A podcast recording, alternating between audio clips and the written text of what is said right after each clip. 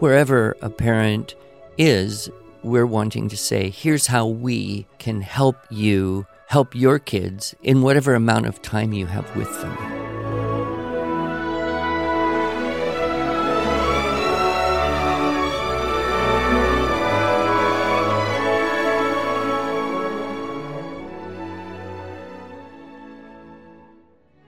Hello, and welcome to the Arts of Language podcast with Andrew Pudewa, founder of the Institute for Excellence in Writing, or as many like to say, IEW. My name is Julie Walker, and I'm honored to serve Andrew and IEW as the Chief Marketing Officer. Our goal is to equip teachers and teaching parents with methods and materials which will aid them in training their students to become confident and competent communicators and thinkers.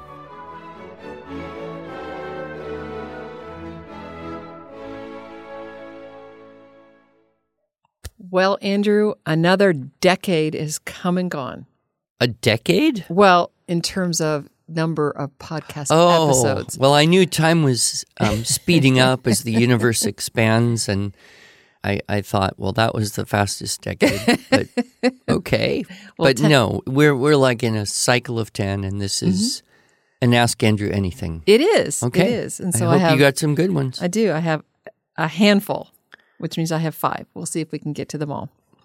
So Liz says, Hello, I've been listening to your presentations and they've been very enlightening. I'm sorry, that was totally self serving. I love reading positive feedback about our podcast. We so thank you, Liz. yeah.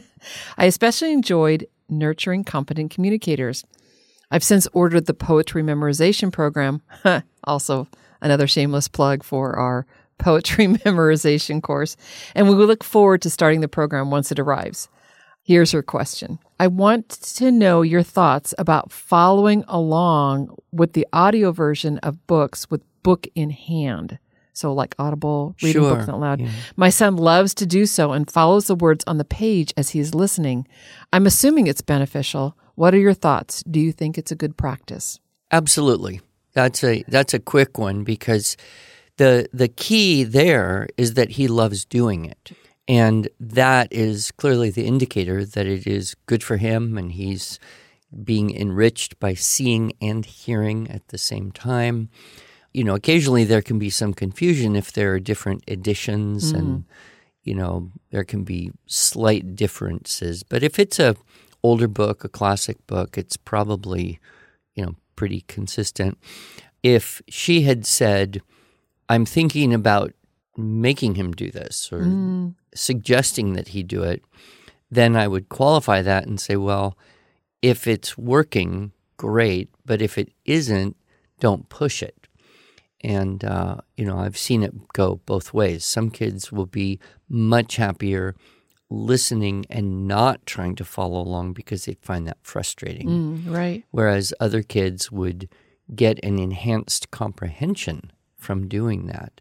I remember one little story I had. Uh, well, when she was a girl, now she's all grown up with kids and even worked for us for a while. But when she was a girl uh, in uh, a class I was teaching, and we were reading Tale of Two Cities, which is a very challenging Yep. novel. She was probably, I don't know, 15, and she hated that book. She complained every class for several classes. She's like, "This doesn't make any sense. I don't know why anyone writes such stupid, incomprehensible stuff." Blah blah blah.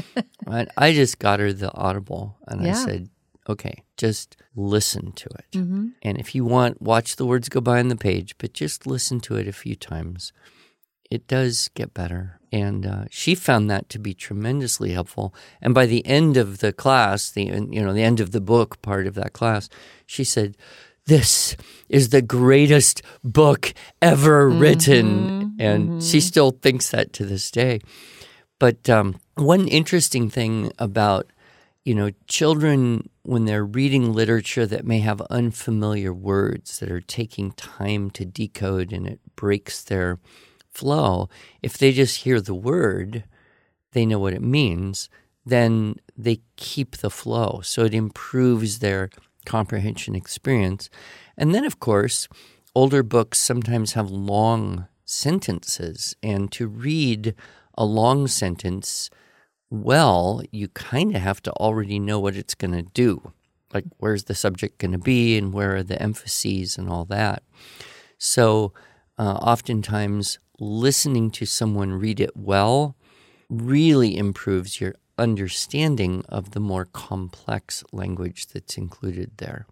So, uh, I think it's a great approach.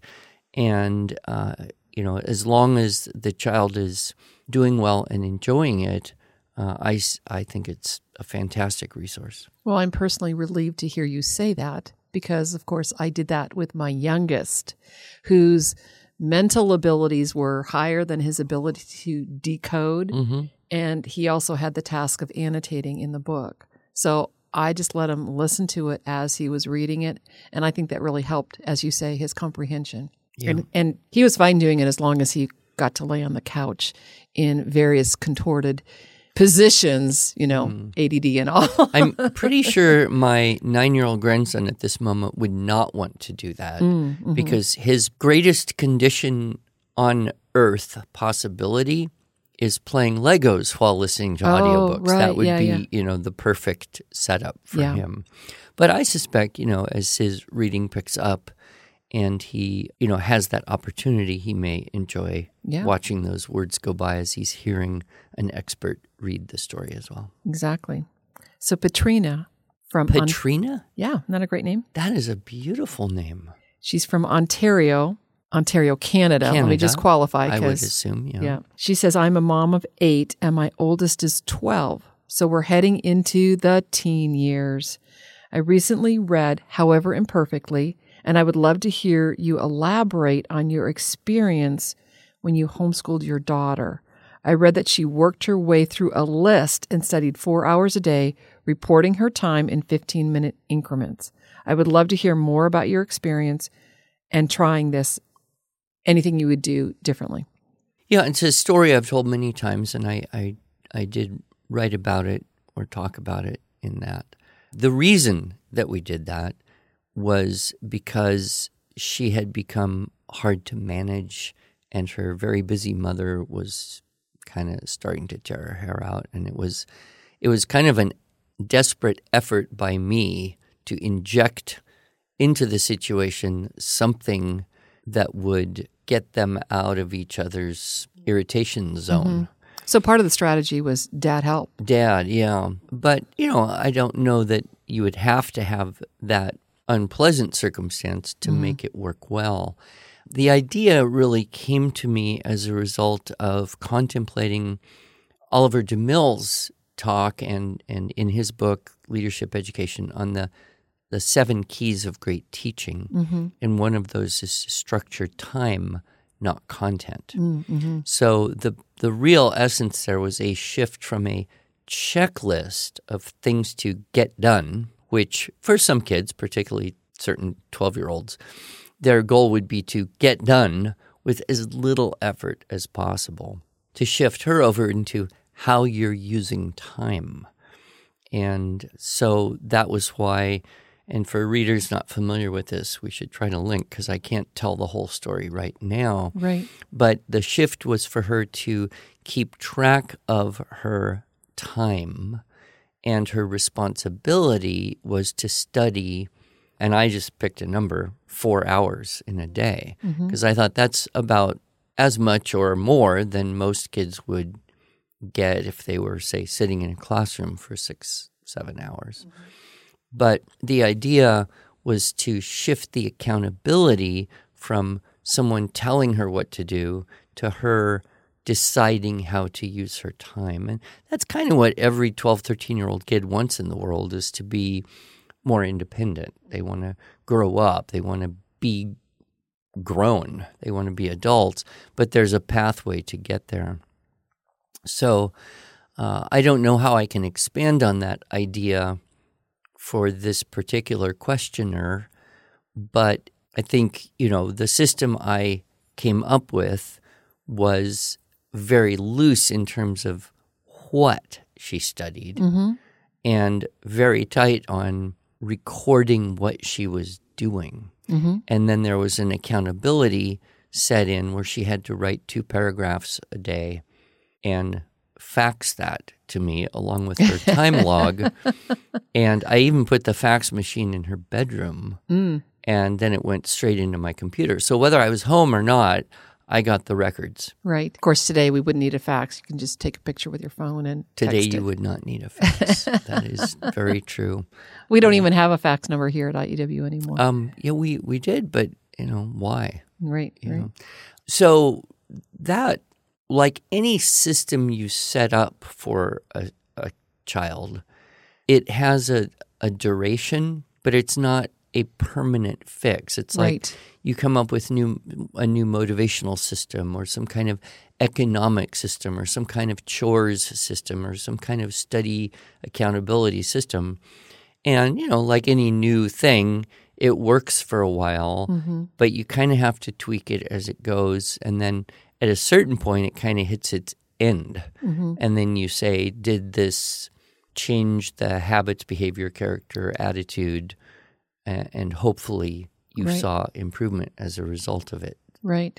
And if I could just comment on this as well, there's a book, it's called One Life Solution, and he talks about doing a time audit. So, kind of that same idea, just keeping track of what you do all day. And it's really surprising how much time you actually spend not doing anything Oh, of value. It's frightening. Yeah. It Yeah. really is. I I got that idea the first real job that I had, which was other than, you know, McDonald's or working in a pet store and being told what to do all the time. The first job where I had responsibilities to get things done Mm-hmm. day after day after day. My department head did that to me. She made me record Mm. every 15 minutes what I was doing Mm. from when I woke up to when I went to sleep. It was oh, it was painful. But it's funny how it does shift your attitude, your behavior, and you realize, wow, like Julia said to me one time, I called her up, how's it going? She goes, Dad, I realized something. What'd you realize? I realized that I, I spent an hour and 45 minutes eating snacks, wow. right? I mean, Right. you know, you could nag a kid. You're always in the kitchen. You're always, Yeah. but she figured that out on her own. And I would say she grew up to become possibly one of my most organized and efficient adult children, especially now that she's got four kids and mm-hmm. she's very much aware of the value of time. know. That's great. It's great. A great life skill for sure. Okay. Jacinta asks How can a teacher keep students engaged when working through a Unit 6 multiple source text fused outline? So, the Unit 6 is where you take multiple sources, create source outlines on a topic, and then fuse them together. It's a little complicated.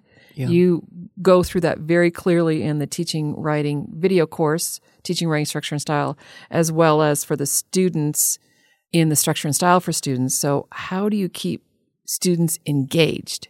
I guess I would I would ask uh, the questioner here a few questions to try to figure out why they are not engaged. Is it because they are in a demographic where they're so distracted by modern life and technology and they just don't care about anything? That could be one problem. I'm guessing that it might be more of a problem where the content is either too sophisticated in terms of reading level or comprehension, or it's just too irrelevant mm-hmm. to them. So, following kind of a basic rule of source text, and you know, every time I do this reaching the reluctant writer talk, I always say source text should be number one, at or below the reading level of the student, and if possible, interesting to some degree. Yes. If you have those two things going, everything goes more smoothly. And so I fear that, you know, it's easy for teachers, and I've made this mistake too, to get into a, a research project, a unit six or wherever you want to go with that, and be dealing with source materials that are not easy to read. Mm-hmm. And that would be the first caution is are these, you know, books, articles, websites, whatever you've got, are they just too challenging to understand and then too many of the kids on the edges of comprehension just tune out. I don't know what that means and then they're they're done. The other thing is are you researching something that is supposedly important but doesn't engage the imagination sufficiently. And it's it's hard, you know. We've written a lot of source texts and I would say that the unit 6 source texts are the most challenging because you're trying to kind of be serious, be academic, get good information, but how do you write it in such a way that it doesn't sound like a really tedious textbook. And sadly, I've seen some textbooks that I would consider some of the worst written stuff that I've ever seen because it strips out mm-hmm. so much of the things that might be interesting because they're not important enough. Mm-hmm. Whereas, really, if you can get the interesting stuff in around the important stuff, then it's kind of like you know you take your your medicine with the spoonful of sugar. I right, guess, um, exactly. use a, a, hackneyed cliche, but uh, you know, to answer this question, I would have to kind of know a little bit more. You know, what who's she teaching? Mm-hmm. Are these kids perhaps second language learners, or some of them? Mm-hmm. What time of day? Are you doing this? You know, I I've seen huge differentials between working with kids at 10 in the morning versus 2 in the afternoon in terms of their being engaged in in something more technical. Also there's the question of is it been modeled enough? Yep. Like are are you doing it together so that everybody's reading the same thing making the same notes, doing the fused outline, have you done that together a few times so that now if you say, okay, here's a set of source texts, try it on your own, do they have enough experience knowing what to do? Right. Whereas if you just explain it and say, here, go do it, you're going to lose a big chunk of them there in the middle. So I would encourage if this listener is actually listening, I would encourage her to reach out to someone on our schools team mm-hmm. and maybe get some coaching from one of our educational consultants mm-hmm. uh, because there are there's some some questions I would have before I would feel like I could really answer this well. Sure. Okay, Jacinta. The schools hotline is the easiest way to get a hold of us there is schools at iew.com and one of our experienced educational consultants will gladly reach out to you. And if he or she cannot answer the question, we'll get we'll pull out the big guns and let Andrew answer directly. I'll so, talk to her on the phone. Yeah, there you go. All right, I have another one from Sandra. Sandra says, "Do you have any tips on how to get teens become addicted to reading more than playing video games?" uh, disclaimer here Andrew is never given these questions ahead of time, so he's kind of on the spot. This is a tough one. Well, video games are specifically engineered to be addictive. So there's really no way you can easily convince someone to stop wanting to do something that is hyperstimulating dopamine receptors right? I mean, it's a it's a neurophysiological problem. There are some ways you can approach it, but there's no guaranteed solution depending on the age of the teen. And mm-hmm. I would mm-hmm. say someone who's 13 versus someone who's 17, uh, it's it's a very different ballgame there. So uh, you kind of have to look and say, is this teenager mature enough to understand that the video games are an entertainment and need to be limited for their own good. Yes. In which case, you try to reach an agreement mm-hmm. and say, let's set a, a time limit, and that's all you get. Now, what do you do with the extra time? Well, hopefully read some books, get mm-hmm. some audiobooks going, Yeah. get something to fill that time. Another approach would be just to set down a law, you know, and say, here's the new rules of video games in our home. I have read articles from time to time over the past decade or more of parents who successfully challenged a teenager to give up video games entirely for a limited period of time. Right. So let's do a challenge. Can you live for three months without video games? And then work hard to fill that time in with valuable things that create a sense of satisfaction, mm-hmm. kind of the healthy dopamine releases, mm-hmm. Mm-hmm. getting a hobby or doing stuff with the family or playing board games or things like that. And I, I actually have heard stories of kids who did that. They they went on this, you know, however many months you want to try, and after that, they came back and realized that those video games weren't as important or valuable or necessary to their happiness and well-being as they thought before. Right. So, you know, you you have to choose your battles carefully. I know one family in particular, the the teenage boys, it's all they ever wanted to do. All they ever wanted to do was play video games and it was always a battle. But then they grew up and they ended up one of them went to Notre Dame, the other went to um, Georgia Tech, and then they kept going. And now, like, one of them's a doctor and one of them's a, you know, aerospace engineer with a PhD in something like that. I mean, so, you know, you don't despair because a kid at 15 doesn't have career mindedness because they're not serious about study because Right. you know they're going to outgrow it eventually so you know choosing battles but I, I don't think there's anything you can do to necessarily convince logically a student that age by saying something completely ineffective like don't you think you'd be better off playing less video games and reading more books because you know First of all, I object to anyone who says, Don't you think? because all you're doing is inviting an argument right there. hmm Especially for a teenager. Yeah. and, and there are, um, there's a, a book by um, Todd Wilson. I think it's called Taming the Techno Beast or something. And he, he does a very good and I think balanced job of helping parents think through these issues. And of course, you know, for girls, it's not necessarily the the high stimulation video games that are as engaging. It can often be the social media world and the Yes, you know gaining the dopamine dump by getting more likes and clicks and comments and all that stuff.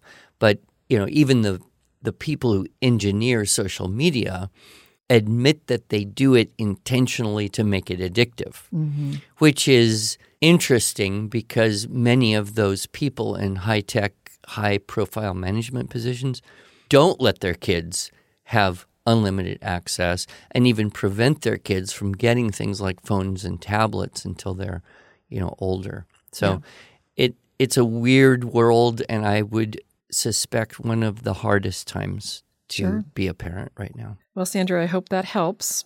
Katie has a question for you. Is there any way that a Charlotte Mason approach to homeschooling and writing could include the IEW components less formally taught? Written narrations, better oral narrations, grammar, dictation, recitation, etc. Methods that help to shape them into the great writers in all topics of writing that you teach in Structure and Style for Students, etc. We just did a podcast, Katie, on Charlotte Mason and how there's some there's some intersection between IEW and the copy work and the dictation and narration. So that might help. But Andrew, is there more that you can add to I, that? Yeah, I don't see any conflict. And sometimes people do see a conflict because they're reading things that Charlotte Mason said that are specific, I would say, to younger children. Mm-hmm. And a lot of Charlotte Mason adherents or those who appreciate her philosophies and suggestions have younger children. And, uh, you know, I don't disagree with any of it, really. I mean, we talked about copy work, we talked about how doing keyword outlines is one step from copy work. There, there is kind of this leap that I see people trying to make from a verbal narration to a written narration. Mm-hmm. And that's probably where the challenge is.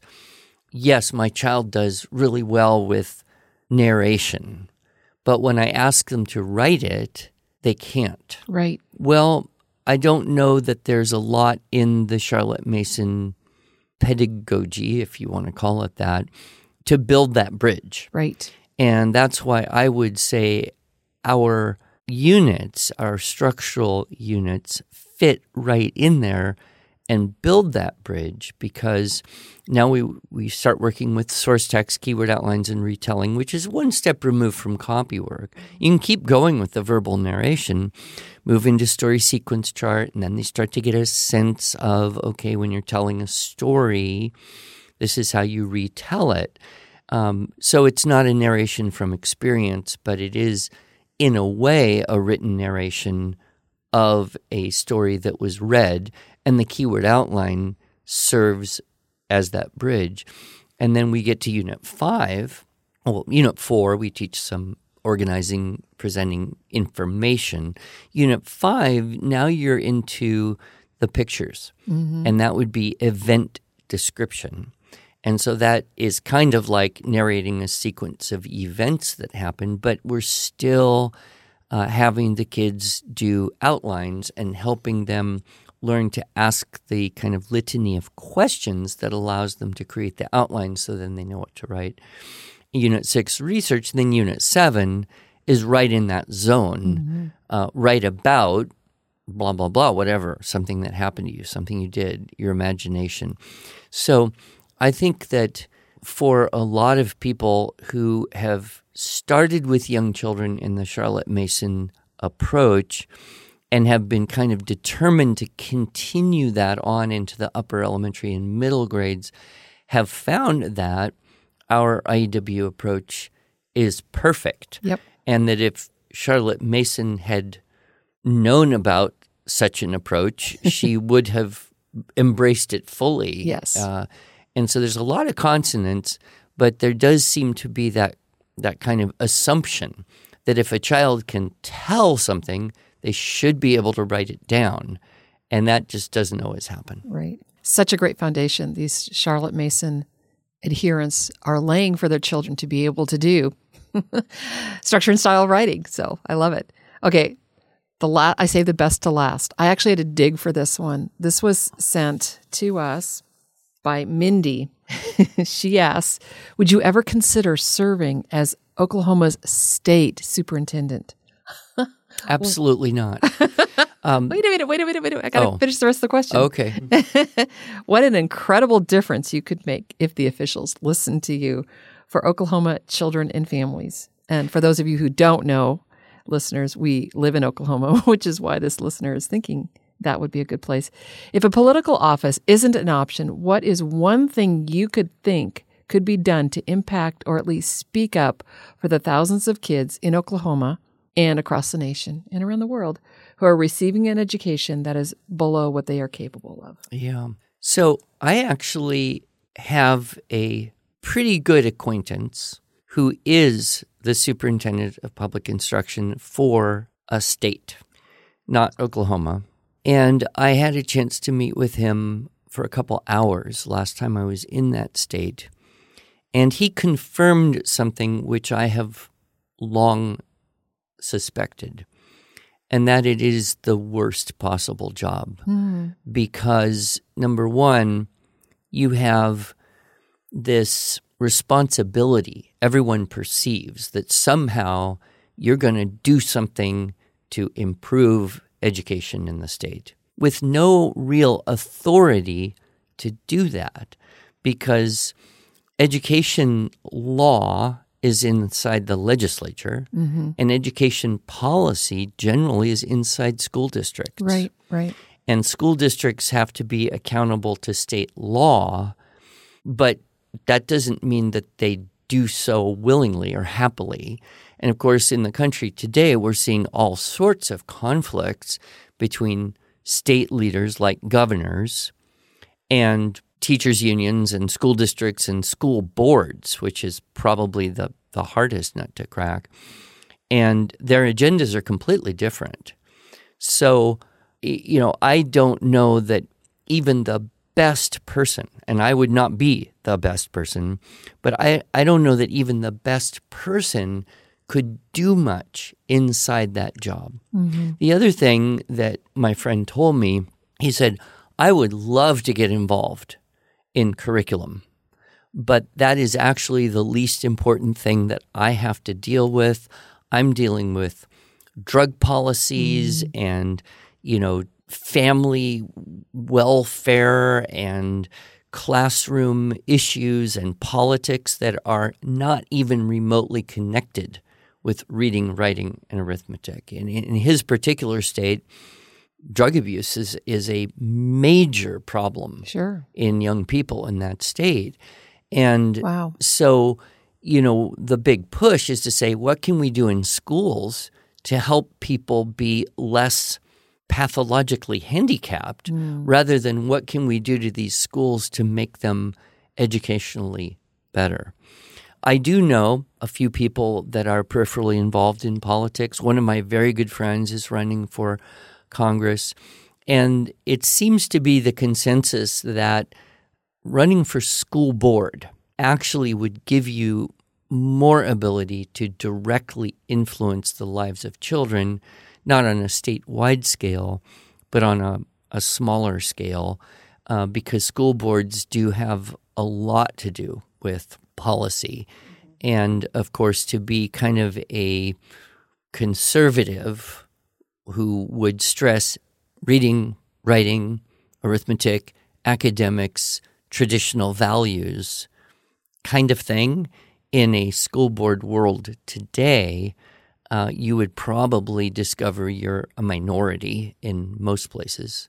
I don't know. Oklahoma might be an exception because it's a it's a small state and you know it's different, but it's uh, it's almost tragic how difficult it is for a person who wants to do good to get involved in a political situation where they actually can do much. Yeah, yeah.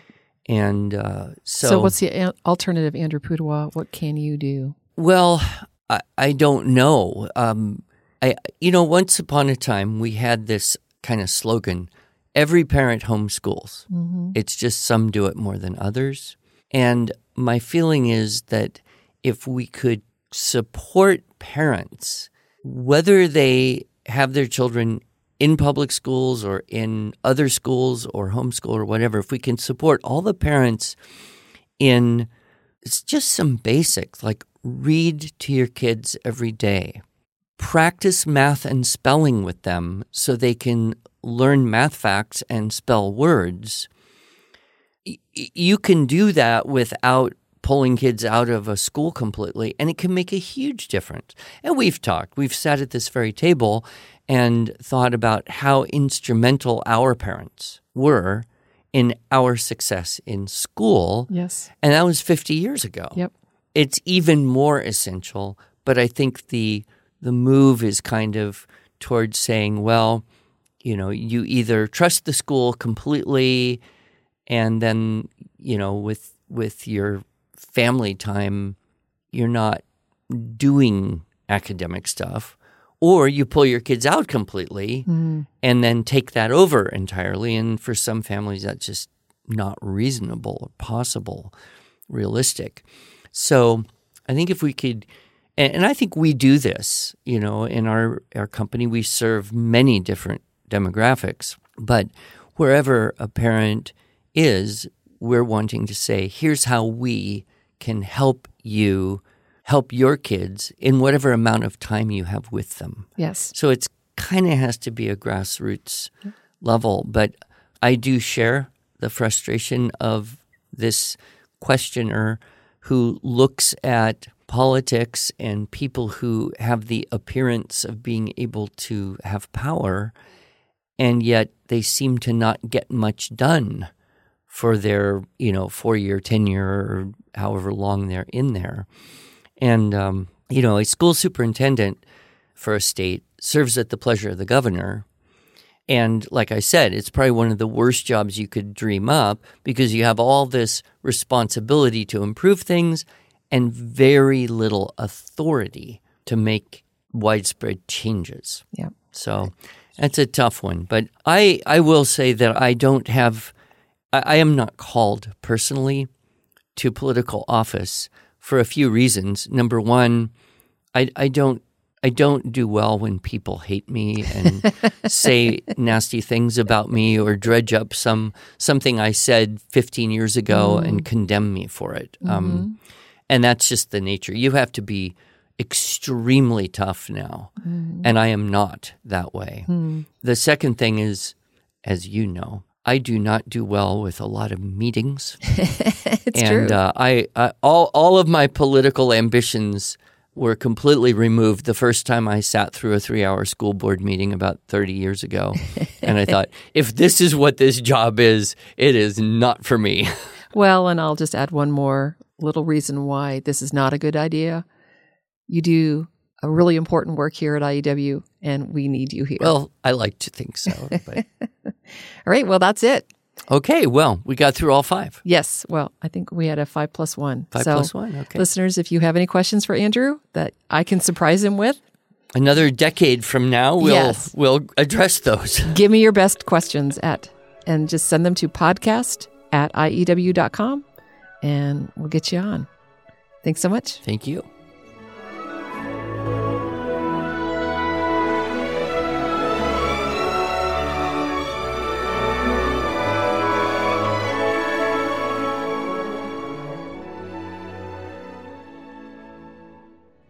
Thanks so much for joining us.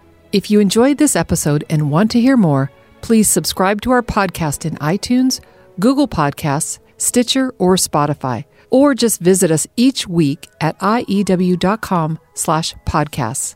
Here you can also find show notes and relevant links from today's broadcast. One last thing. Would you mind going to iTunes to rate and review our podcast? This really helps other smart, caring listeners like you find us. Thanks so much.